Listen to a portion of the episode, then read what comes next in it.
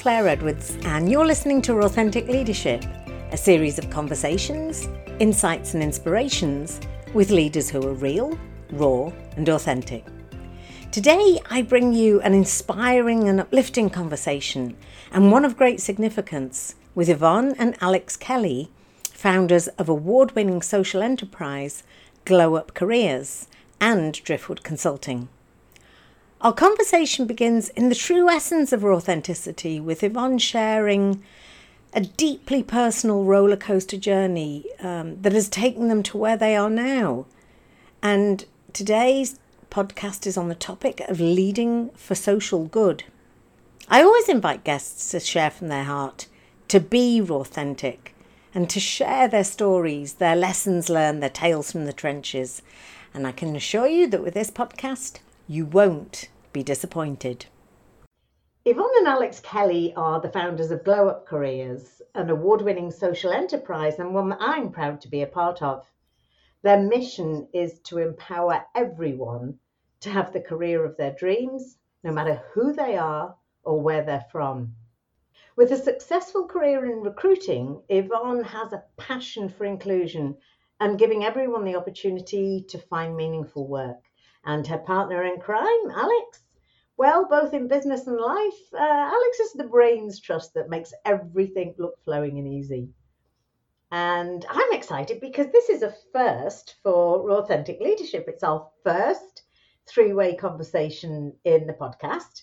And it's the first time we're using video as well as audio. So um, bear with us. Let's look, let's crack on and welcome them both on the topic of it's such a good topic leading for social good. Yvonne and Alex, welcome to Authentic Leadership. Thanks, Claire. Thanks, Claire. Great to be here. It, it's good to be able to see your responses as well. It's fantastic. Okay, so um, we'll start with you, Yvonne. I mean, I, you know, I know you. I've got first-hand experience of just how passionate and driven you are in this particular space, and I'm thinking whenever somebody's got to such uh, such a, a, degree of passion, such a, a, level of a level of commitment, there has to be some sort of backstory. Um, so I'm just wondering if you can open up by sharing with our listeners what what is it that drives you so strongly and why. Thanks, Claire. Um, I think my passion is driven from what I absolutely love to do. So I love the work that I do and I love the social impact that we're having. But there is a story that uh, was really a trigger for us setting up Glow Up and, and really going down this pathway of pivoting from recruitment into doing more social good. So uh, Alex and I have been together a long time. um, yeah, 21 Alex, years. Alex had a career um, in the pharmaceutical biotech industry, which was quite different. I've always worked in recruitment. Um, I had my own business for 10 years, and that was going really well. We got married. We decided we want to have kids, and uh, unfortunately, just took uh, a bit uh, of uh, time to have children. So we had multiple miscarriages and it was yeah a long journey we to were, we were very stressed. I spent more than half the year overseas on business which made it logistically hard to have kids. So yeah so it was a it was a difficult time and we really wanted to prioritize that. We did take six months out of my business. Um, alex left his job at the time and we traveled uh, a few days before we left on that journey. I found out i was pregnant and was sick for most of the trip. Uh, but we had a great time. We came back um, and we, uh, I, I, went back into my business. Alex um, looked after we had our first son, and 13 months later, our daughter arrived quite unexpectedly. Uh, so it was really exciting to have a family. Um, you know, that was what we'd really uh, been working towards and dreaming of. And Alex was an amazing stay at home dad, and I was busy working in the business. And we just decided that we both wanted to be closer to my family in Ireland. Um, we thought it, we'd uh, sell my business, we'd sell our home, sell everything. um, so we packed up our whole life, we shipped it to Ireland, and we got there, and we were in for a very rude shock. so yeah, it was at the bottom of a recession in Ireland. We'd been super enthusiastic. We were so, um, I suppose, confident in our own abilities because we both had very successful careers in Australia, and we were moving to a country where we spoke the language and we knew the culture, and I'd grown up there. But when we went to find work, we found it really impossible. There was so many barriers. Um, yeah. So we couldn't get a credit card. We had to pay 12 months rent up front. Um, local businesses didn't recognize our skill set and they didn't feel confident that we could do the jobs. Alex had, yeah, some really full on experiences. I think we were also treated with suspicion as kind of foreign devils in a way. And it was my first experience in my whole life, even though we were in Ireland, which is very Anglo Saxon culture, not unlike Australia traditionally was. It was the very first experience in my life of feeling kind of on the outer, I yeah. guess. Yeah. Socially and, you know, professionally. And we were treated, I think, probably because we'd come from, you know, we'd sold all this stuff in Australia to move to Ireland and we had money and we arrived in Ireland at the depths of their recession post GFC. We were sort of eyed with suspicion because we were sort of super positive and upbeat, and everyone else was depressed and miserable. Yeah. So we were just seen as kind of aliens. Yeah. Yeah. So we had an amazing time with family and it was lovely. The kids were very little. They got to hang out with their cousins and um but after 18 months of being unemployed, we had to make a tough decision and move back to Australia. So we shipped all our furniture up again, shipped it over to Australia. And when we got back to Australia, we had to start again. So I had sold my business. I had a non compete clause. I couldn't um, work with my previous clients. Um, Alex had quit his job. So yeah, it was um, start again. So and we'd run out of money. Yeah. yeah, you are literally between the devil and the deep blue sea, aren't you? It's like it was like leaving high school again, essentially yeah. all over again. Yeah. So when we got back then our furniture got lost at sea for a few months. We had no home to live in.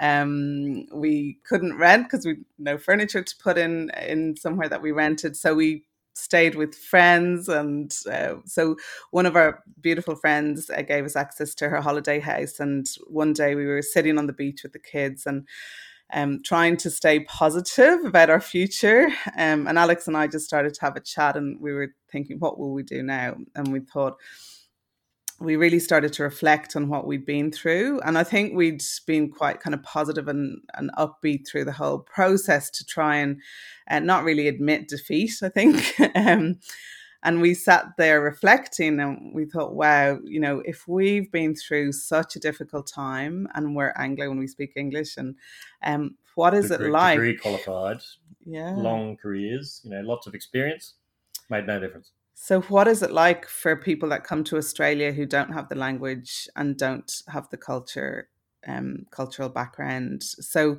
we really made a pact that day on the beach that we really wanted to do something in this space. We didn't know what it was going to look like.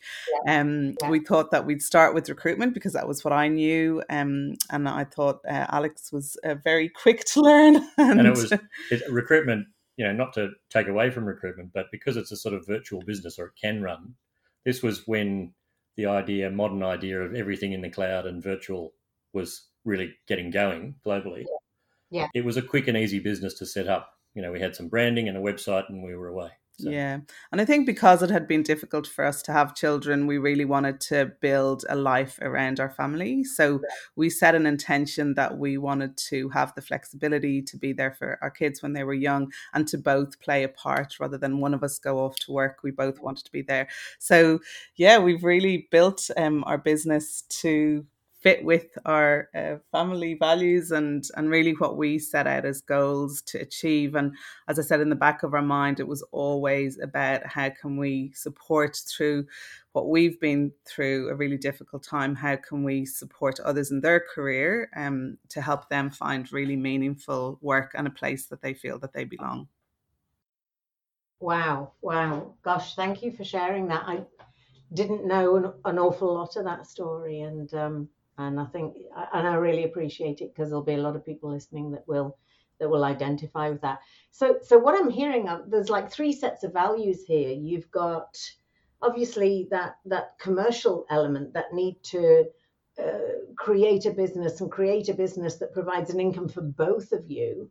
You've got your family values, and then you've got these values of inclusion, having experienced so many barriers and exclusion. So,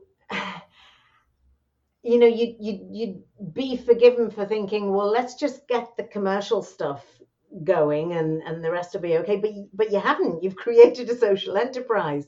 So, I mean, how do you do that? Alex, I'm just going to throw it at you. I know it's not exactly the question we were preparing, but I'm just in my head trying to get into your head as how you balance all of that and, and make that decision. We started with the commercial, to be honest. And so our original recruitment business is called Driftwood. And we came up with that name. I mean, it's not a it's not an uncommon name in business, but it is uncommon in recruitment. And we came up with it because we had spent what amounted to pretty much two years drifting. Yeah. And we were sitting there when on that beach wondering what to do with ourselves, and we thought, well, we can go into together, and then we've at least got the freedom to make it what it will be. But we also thought that there's probably a lot of other people drifting through life in careers, not in careers, as stay-at-home mum or dad, and sort of wanting more from their life. And we, like Yvonne had certainly had long experience in recruitment of seeing that in candidates and also in clients. You know, clients who are kind of world weary, who were sick of recruiting, who were sort of tired of their own job as GM of whatever business, yeah. Which makes it kind of a negative culture for you know candidates coming in. So we started with recruitment, which is very much a you know sort of a fee for service professional services industry, often seen in quite a negative light. But I think if it's done with a very sort of personable, bespoke touch, with real industry insight and understanding of requirements, it can be transformative in terms of yeah. attracting the right people and helping people with their careers. So we, from my part in it, because of my biotechnology history in that in that industry and sector, I kind of started with clients in that industry, and I got the impression very quickly that they liked and resonated, or I resonated with them, because they got quite quickly that I understood what people in their business actually did each day. Yeah. Because I'd done it myself in the past.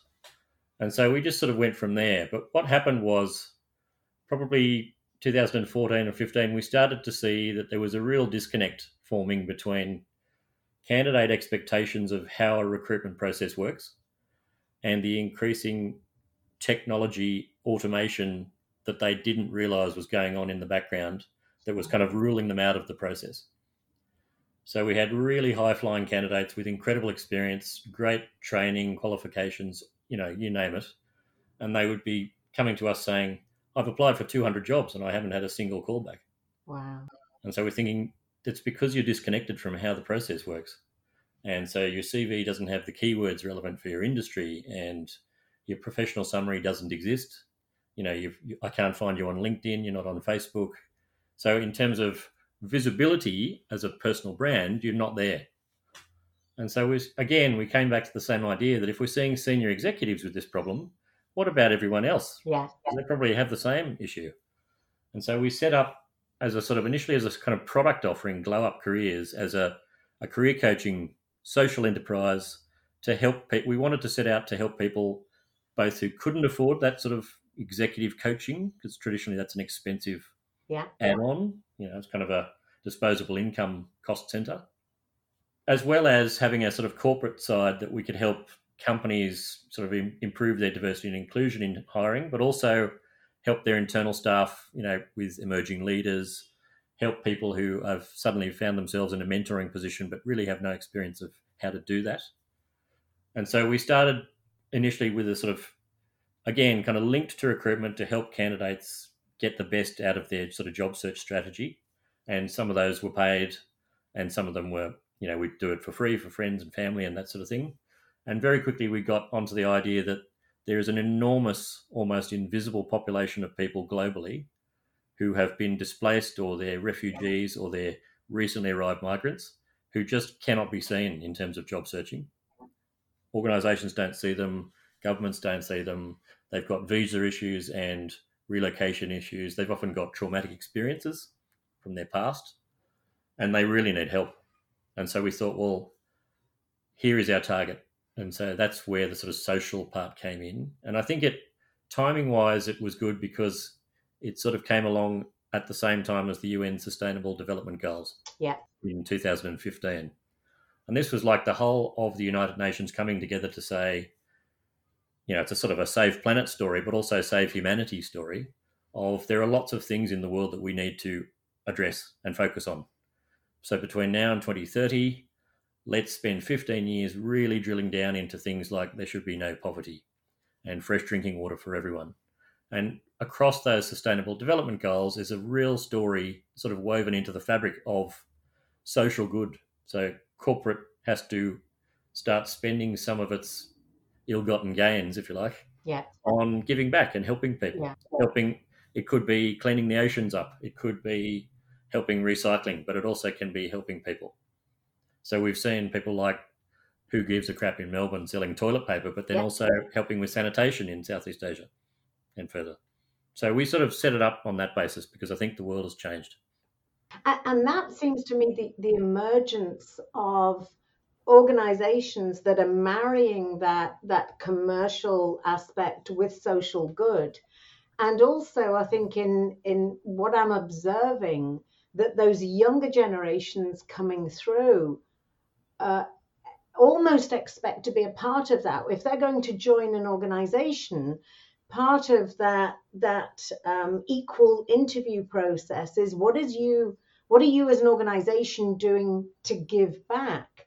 And i'm curious what's your experience of working both in the recruitment sector and in in career coaching? What are you seeing as the potential rise of social good or people not understanding and not getting organizations not understanding and not getting on the bandwagon Yeah, I definitely think candidates are choosing organizations that do good. Um, and especially after the two years that we've been through as whole world, um, people are starting to really question how they're working and who they're working for, and that the company that they're working for is doing good. Um, and what we're, yeah, we're finding that there's a real push. Um, and even when people get into organizations, they really want to push kind of their social kind of agendas that they're passionate about and the companies that give individuals the opportunity to do that um yeah you know there is a real correlation between their profits and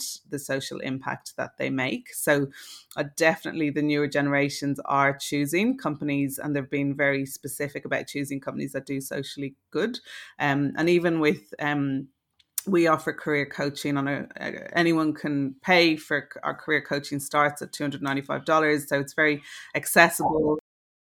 It's so affordable and we often get queries through our website saying that people have found us because of the social impact that we make and that's why they choose to do career coaching through us. So it's definitely yeah it's definitely a very valid point that you make. Um yeah that that individuals are looking for that social good aspect, but there's also a massive return from a company and profit perspective and shareholders, all of that, that um yeah, socially good and, and social enterprise businesses um yeah, you know, are the way of the future. Yeah, so it's not just altruistic, it's it's a it's a true win-win.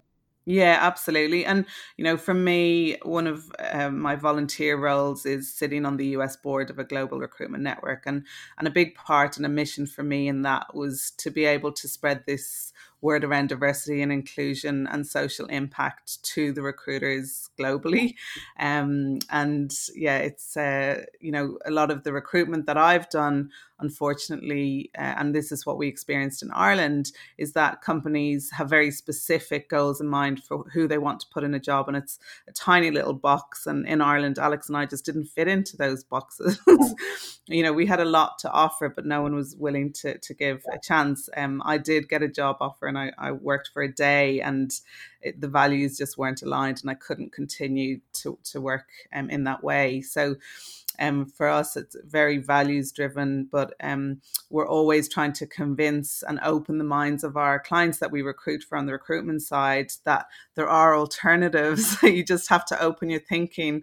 And I know that you're big on design thinking and human centered um, design. And I think that, um, yeah, we're trying to get recruiters to really call out and question the candidates that are on short lists. And, you know, I've always been an advocate for that, but it's a big uphill journey to try and convince yeah organizations to think a little bit left field and look at alternative candidates that may need a little bit more support but that long term and you know a lot of the refugees and migrants that we work with when they're placed in jobs they're the most dedicated driven determined uh, loyal you know they just give so much to the organizations. But the, those um, staff in the teams and the organization benefits so much more from having that person as part of their their teams. So a lot of the work that that Alex and I doing now is advocating um, in relation to corporates around their diversity hiring and ensuring that they're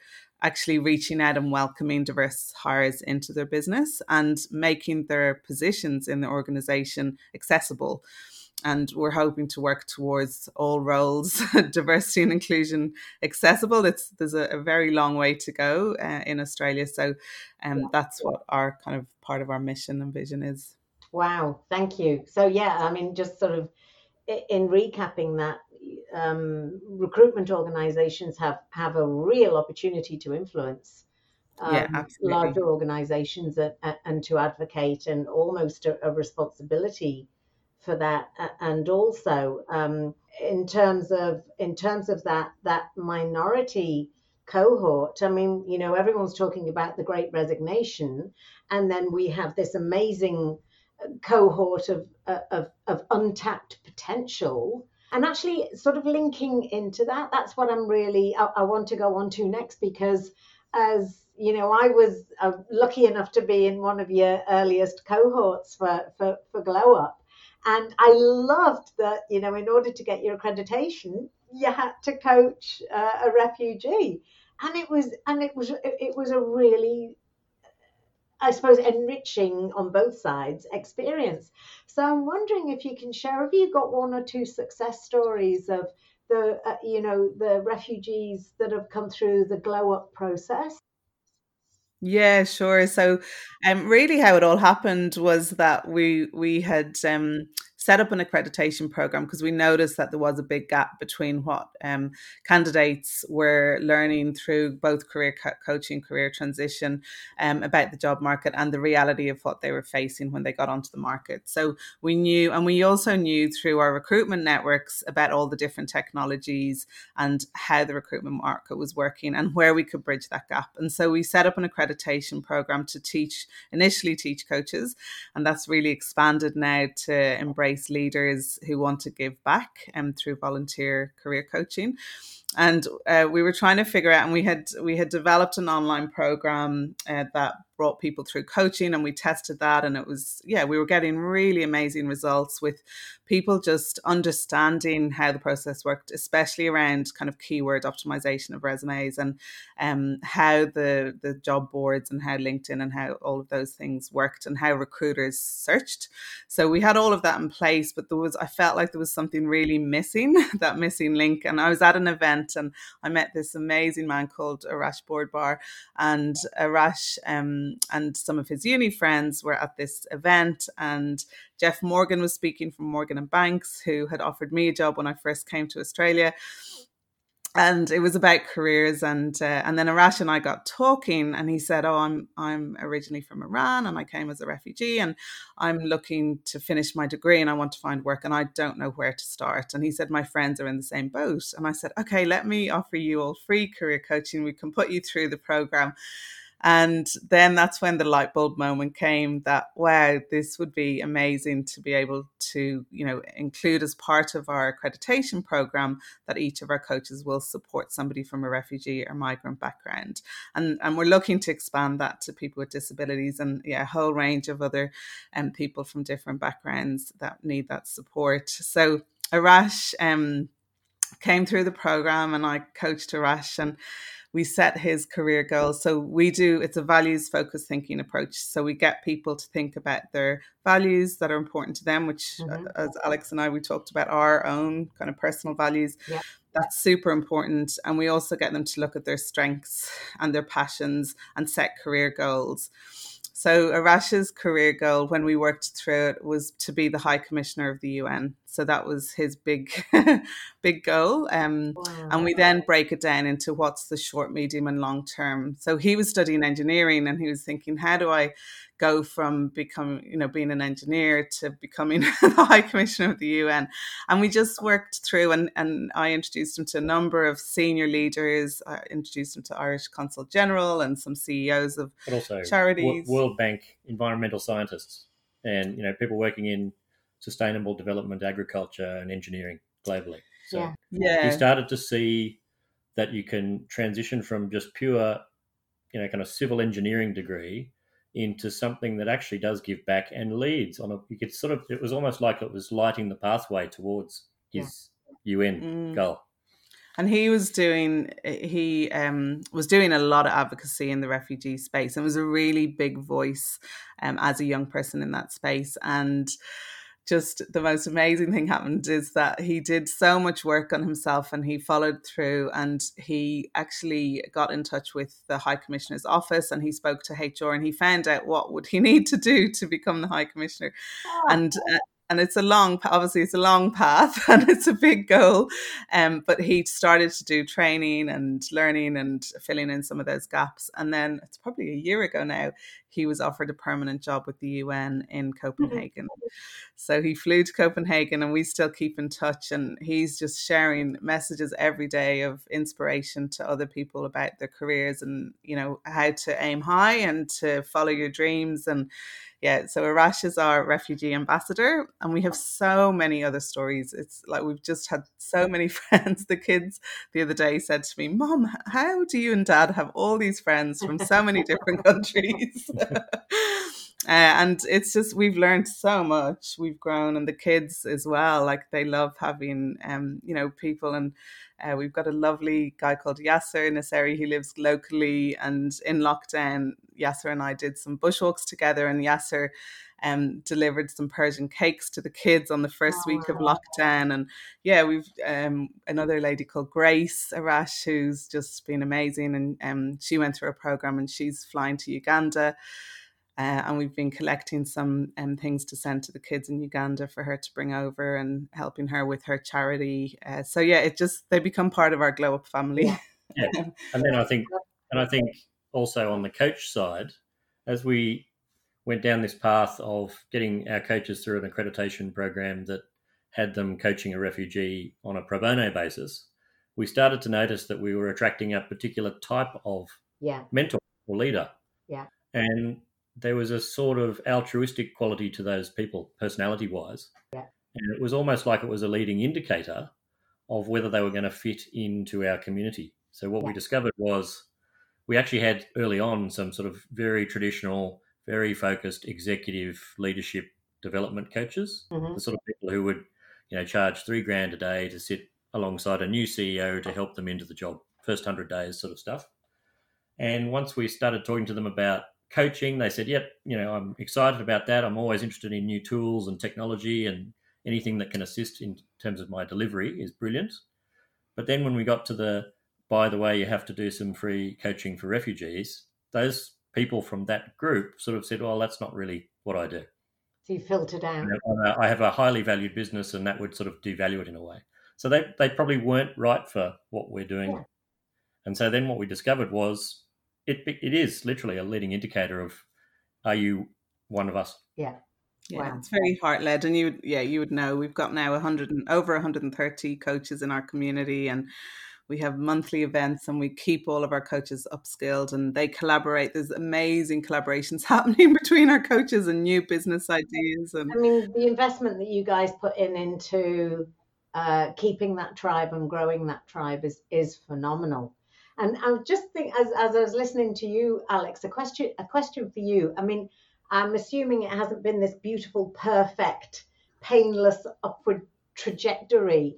What what have been some of the bumps in the road? If if if people are listening to this and they're thinking, okay, right, I'm going to go out and I'm going to, you know, add this uh, social good and I'm going to do this instead of what have you what might be some of the areas where you'd say, okay, well, you might just want to consider this or. so, you know, classic startup issues of lots to do, not enough time, not enough money, how do we do we get funding? Do we find government grants? Do we get venture capital? All that sort of stuff. The structure, the how do we juggle work plus life plus a recruitment business that's also running side side by side, plus getting the word out. It's a new website, new marketing, new PR campaign. How do we fund all of that? Kids. So there's all of that stuff. How do we deal with the kids? Who's cooking dinner? Who's dropping the kids to school? Who's picking them up?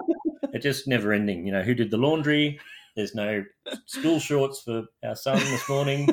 And you still So there's all that juggle. There's all that like integrated work life juggle. But there's also when we started, the idea of corporate social responsibility was just starting to pick up steam. And look, there are mm-hmm. some organizations, big global ones, who front and center sort of wear it on their sleeve and it's very important to them. So there's, you know, Apple does it well with their education side, particularly, and, you know, an Australian local legend, Atlassian, does it very well, I think. And, you know, everyone knows those two obvious brands. And probably the tech sector is more attuned to it. Yeah. A couple of reasons. I think they they traditionally struggled to find really brilliant people, particularly in software development. It's a very competitive space, and it's there's just never enough of those people. And so, adding in some extra offering, like we're going to do something socially good or climate change good, made those brands start to stand out from their others, their other competitors. So, would you work for Apple or Samsung? I think if you ask most people, without being mean to Samsung, most people on the planet would say I'd probably start with Apple and see what that was like because there's this sense of that brand doing better things than Samsung. Is it accurate? I'm not sure it's true. So But this, it's is really sorry, go on. So I think what we saw was, uh, in terms of hurdle for what we're doing, is there's that sort of corporate good, corporate social responsibility was well entrenched in terms of climate change. So if you think about, you know, 25 years ago, and you went to an AGM of any listed business globally, no one talked about climate change. No one had a carbon zero policy. No chairman stood up and said, we're going to be carbon neutral by X, Y, Z. But nowadays, it's a commonplace thing to be in there. There's always a climate policy. Every company has one. Yeah. And every company has some statement at an AGM saying, this is what we're doing for sustainable development in terms of innovation or whatever it may be to offset their carbon. You know, so that's become an entrenched, normalized thing that the human race must do. We recognize it, we see it, it's visible. Whereas the diversity and inclusion side, in terms of our hiring practice and how do we embrace the whole of humanity, not just the people that we're used to seeing and we they look like us and they're familiar to us, Yeah. speak the same language, look in the mirror the same way we do, all that stuff. That's sort of an early part of the story, and so it's only it's only just picking up steam now. So we often, or I often in particular, sort of describe it to our recruitment clients when we're trying to convince them this is a good idea Mm. that you need to get on board this ship now because it's the same as climate change. Within 20 years, this is going to be a thing that you must talk about at your AGM. So if you're not ready, Yeah. you'll be left out. So that's really interesting. So what what I'm hearing is that there are organizations who have embraced this because they realized it was an advantage to attracting the right talent. Um, and then there's the organizations who are so values driven that that came first. I'm trying to think of the chicken and the egg or the horse and the cart. Does it really matter? Does it does it matter? Does it I mean at the end of the day, if everyone benefits, is it important or will there start to be cracks for those organizations who are doing it for a different purpose? Well, there's de- we definitely see cracks. so, um, especially around diversity hiring, um, there's definitely cracks because companies need to be welcoming and they need to have staff that um, you know that that understand how to support um, refugees and migrants and and also have advocates because we also find that a lot of um, diverse talent um, tends to kind of get stuck in the lower levels of an organization. So there's a real issue in relation to actually um, having advocates to help really promote and bring those people up through into senior level roles. Yeah. So, and that's a massive issue in Australia currently. And that's something that we're trying to address by um, putting leaders through our accreditation program they have a lived experience which uh, gives them that because a lot of um, leaders haven't really had an opportunity and it's not because they don't want to it's just that the, there hasn't been an opportunity for them to support people from diverse backgrounds and there's a real misconception that you know all refugees can only do certain entry level roles which is complete rubbish.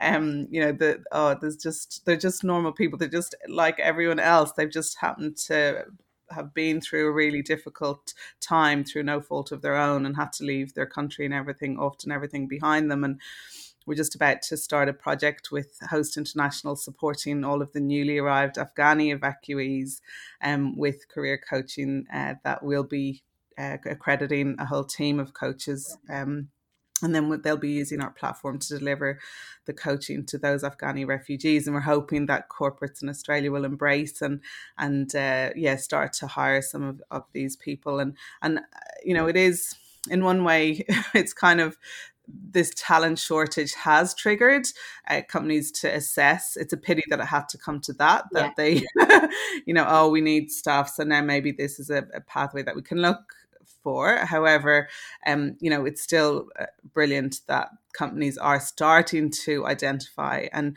every day we're hearing stories of companies that have just never considered uh, refugees and migrants as a targeted talent pipeline um, that they can hire from. So um, I think the, the last two years has been a real big shift. And, and we were talking, you were asking Alex about the hurdles. One of the biggest hurdles when we launched two years ago on World Refugee Day was that corporates were saying to us, no, we want coaching to be face to face. We don't want it to be virtual because our platform, our programs were all online and we do all our, our coaching is via video. And part of that is to oh, get people used to the technology and the tools and get used to video. And look where we are now, two years later, that it's just the norm.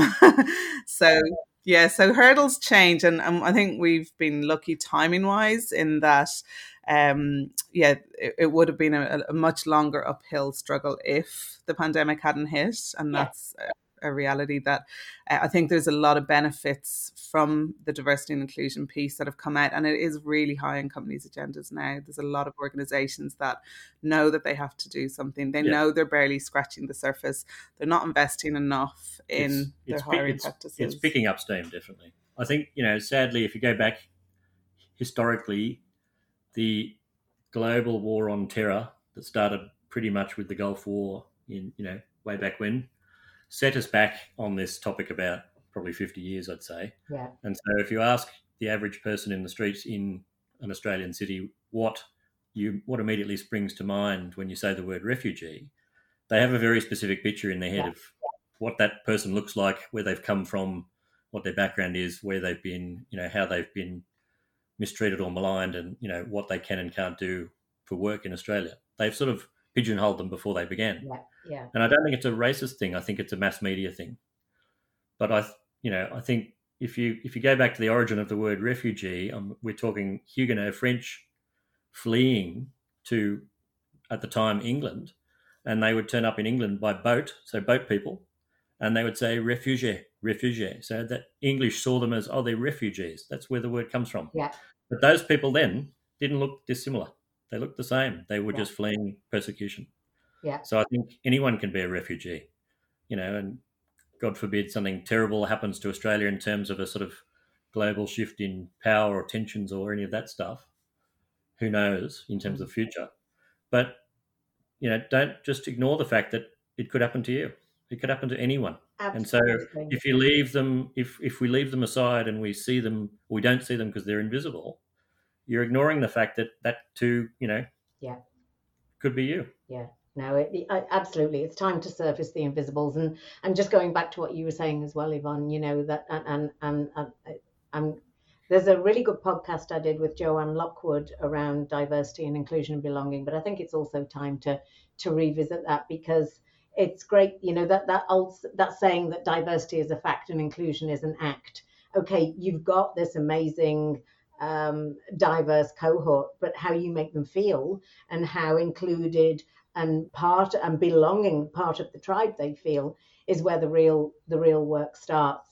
And, yeah, and that's where the cracks are, Claire, at the moment. Yeah. companies are just not ready, yeah. um, but they have to start somewhere. So there's no point in waiting. they have to start, but they have to be able to have advocates internally that can support. Yeah uh, yeah, there's a great group called the Employer Network for Refugee Inclusion that Selena Chu runs, and we we met yesterday. And there's lots of corporates that are joining that group to learn how they can support and hire refugees and learn from each other. And we were talking about that topic just yesterday. That um, the importance of having people that that support. Yeah. And it's not that it's it's just that um, obviously you know some of the refugees and migrants have have different issues than you and I have and they have different family issues and you know a lot of the Afghani um, migrants a lot of them have been here for a long time and, and some of them newly arrived and you know they're having a, a lot of stress and worry about their families back in um, in Afghanistan currently. So there's you know there's things that are happening in their lives that none of us can ever relate to, but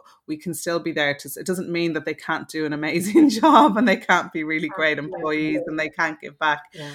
It just means that sometimes um, they might need different types of support um, and just adjusting how you normally we were talking to uh, ANZ Bank was one of the, the companies that presented yesterday and they said um, you know they've just had to change some of their processes. So uh, they were talking about um, yeah some of the, the hiring process are just a little bit different and tweaked to make it inclusive and create that sense of belonging. And I think yeah, companies have to be flexible and aware, and that goes across. I, did uh, listen to the podcast with Joanne Lockwood, and it was uh, really insightful. And we're just starting with refugees and migrants, but that's definitely not where our journey will end. So we want to look at LGBT. We want to, you know, look at people with disabilities, low socioeconomic people. So uh, all the different there's so many diverse cohorts yeah, and yeah. we've seen what's happened with you know netflix at the moment with trans um, in the us and yeah there's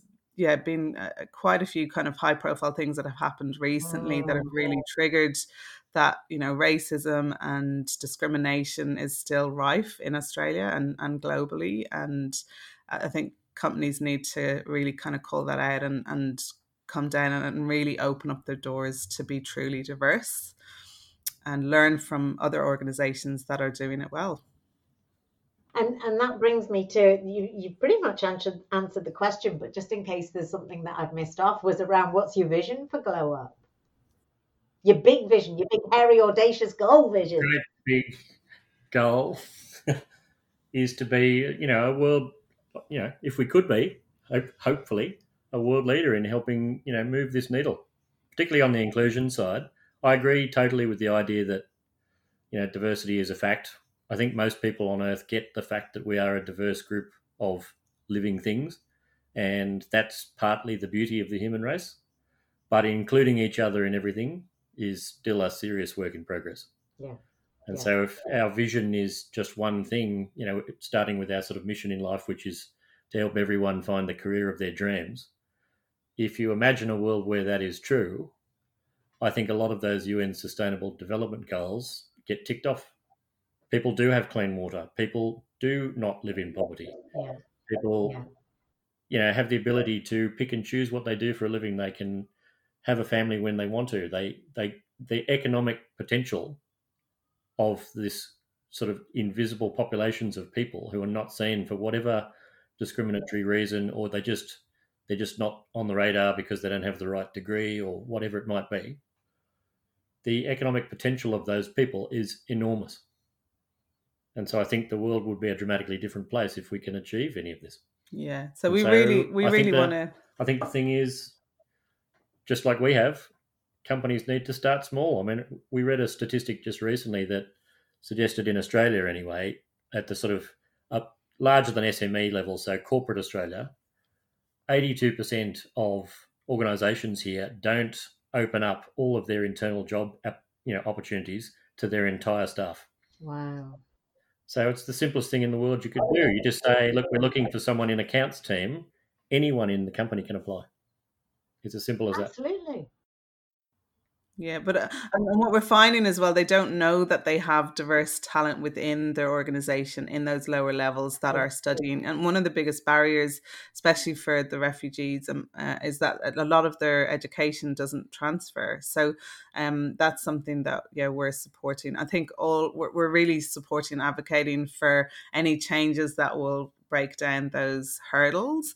Um, because if they've studied four years for a degree and then that's not recognized at all here, they have to start again and do another four years, and that just sets them back where they have the capability and the skills and it's not recognized. Mm. So I think there's still a lot of hurdles to get through. Um, yeah, from a kind of structural perspective, but totally agree. Like we're really advocating for businesses, any organization to just start with Absolutely. one cohort, one diverse cohort. And, you know, you do need to reach out and, and bring them in and you've got to have that support structure, but it's not you know it's not as difficult as as organizations think. It actually can happen really quickly um and it's about embracing and that's got to come from the top from um you know a values perspective that uh you know that organizations are embracing inclusivity and diversity and belonging. And yeah, there's got to be budgets put towards supporting those initiatives, which there has there just hasn't been the support. And we and we also know, you know, from history globally that there's only so much individual governments can do. You know, until the until the Earth and the human race is all just one civilization, and I can't see that happening in my lifetime. Individual governments have a limited ability to act. They do that. There's lots more they could do, obviously, but when we see corporate citizens get behind something like climate change, dramatic changes happen in a very short space of time. Yeah. So, so heading in the direction of corporations and getting them to sort of start, you know, adjusting their thinking to change some of this speeds up the process enormously. Yeah, uh, absolutely. And and just coming into close, it's funny as I was listening to you. So in the in the professional speaking community, there's a joke around certain stories and metaphors that are, that are just so overused that they become so cliche.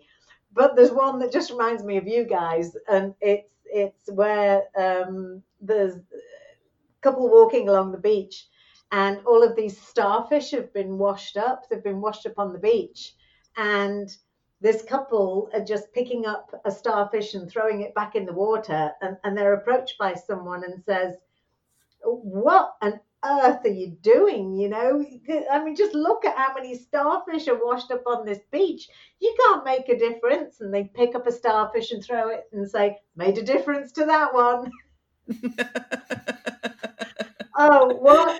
So, yeah, so we're bringing lots of other people on our starfish journey. I love that. You certainly are. I, I, I love I love what you're doing. I love your mission and and and thank you for sharing your wisdom.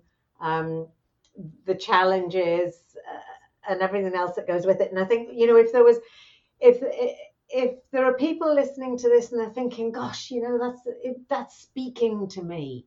Um, if there was one message or one piece of advice or one area you could point them to to get started, what would that be? Other than the obvious, get in touch with us, I would say start small. Yeah. Start in your local community. If you're an individual yeah. and you're not a the owner of a huge corporation or you're not a bunch of shareholders or a venture capitalist or a private equity firm, start small. There might be someone across the road from you that could use assistance. Yeah. And if you're a corporate leader in your career, and you know it could be someone we've got people in our street who whose kids are sort of heading in the direction of finishing high school, and they're they're potentially you know they'll be needing in need of help of what do I do? You know, do I go to university? Do I go to TAFE? Do I become a carpenter? Which is the best opportunity yeah. for me? You know, and it could be as simple as a conversation in the street that helps someone. Yeah, and I think it's about for the for individuals about dreaming big. So, um, being you know being being there to support people to help them dream big and aim high, and not be constrained by what's gone before or who in their family, you know, what they've done. So that's really what we're advocating around that everyone can have the career of their dreams. And as a coach community, we're there to support them and create advocates that are throwing starfishes and saving these people and and giving them the opportunities to have amazing careers and and for other people to learn from them so yeah, yeah. and i think you know the only other thing i'd add is having grown up in australia in my hometown of sydney you know the emerald city it was such a sort of you know i didn't come from a wealthy family or anything like that lower middle class at best but it was such a privileged upbringing. You know, it's a safe, secure, friendly yeah. environment. We played cricket in the street. We knew all the kids from the local school, and we all lived locally. And we would, you know, be off on our bikes after school every day until dark, sometimes until the next morning. And nothing ever happened to anyone. It was a wonderful place, and we have this sort of culture in Australia of laid back, easy going, go to the beach, sit in the sun, welcoming, g'day mate, you know, yeah. shrimp on Barbie. That's the that's what we sell to the world. But I do not believe we're currently selling it to the people who are arriving. Yeah. Yeah. Through a different channel to how we grew up here. Yeah. And so I think the simplest thing we could do is to see those people in the same vein as we are. Everyone else. They, they, they hear it's a good place to be. Let's embrace them being here. Wise words, Alex and Yvonne. Thank you so much. I'll put all your contact details, and it's great to say get in touch and I'll put the details of both your businesses and the refugee organization and anything else that you can point us to just just let me know yes i'll say i've got so we've got some good diversity reports and right. information that we can share so fabulous awesome. Thank you it's been a pleasure and honor go well stay safe and just keep doing what you're doing one starfish at a time. Thank you for everything that you do. I love listening to your podcasts, and it's so important to share all these messages and hear from such inspirational leaders. So, and thank you for being part of our Glow Up community and all the volunteering you do. Thank you. Thanks, Claire. Thanks for listening, and we hope that this conversation provided the insights and inspiration you were looking for. Did you know that Authentic Leadership was ranked number 10 in the top 25 Australian leadership podcasts for 2021? You can help us to get to number one by heading over to Apple iTunes and giving us a positive rating and writing a short review. It's also the most effective way for us to get the key messages around 21st century leadership out into the community. Go well, stay safe, and keep listening and learning.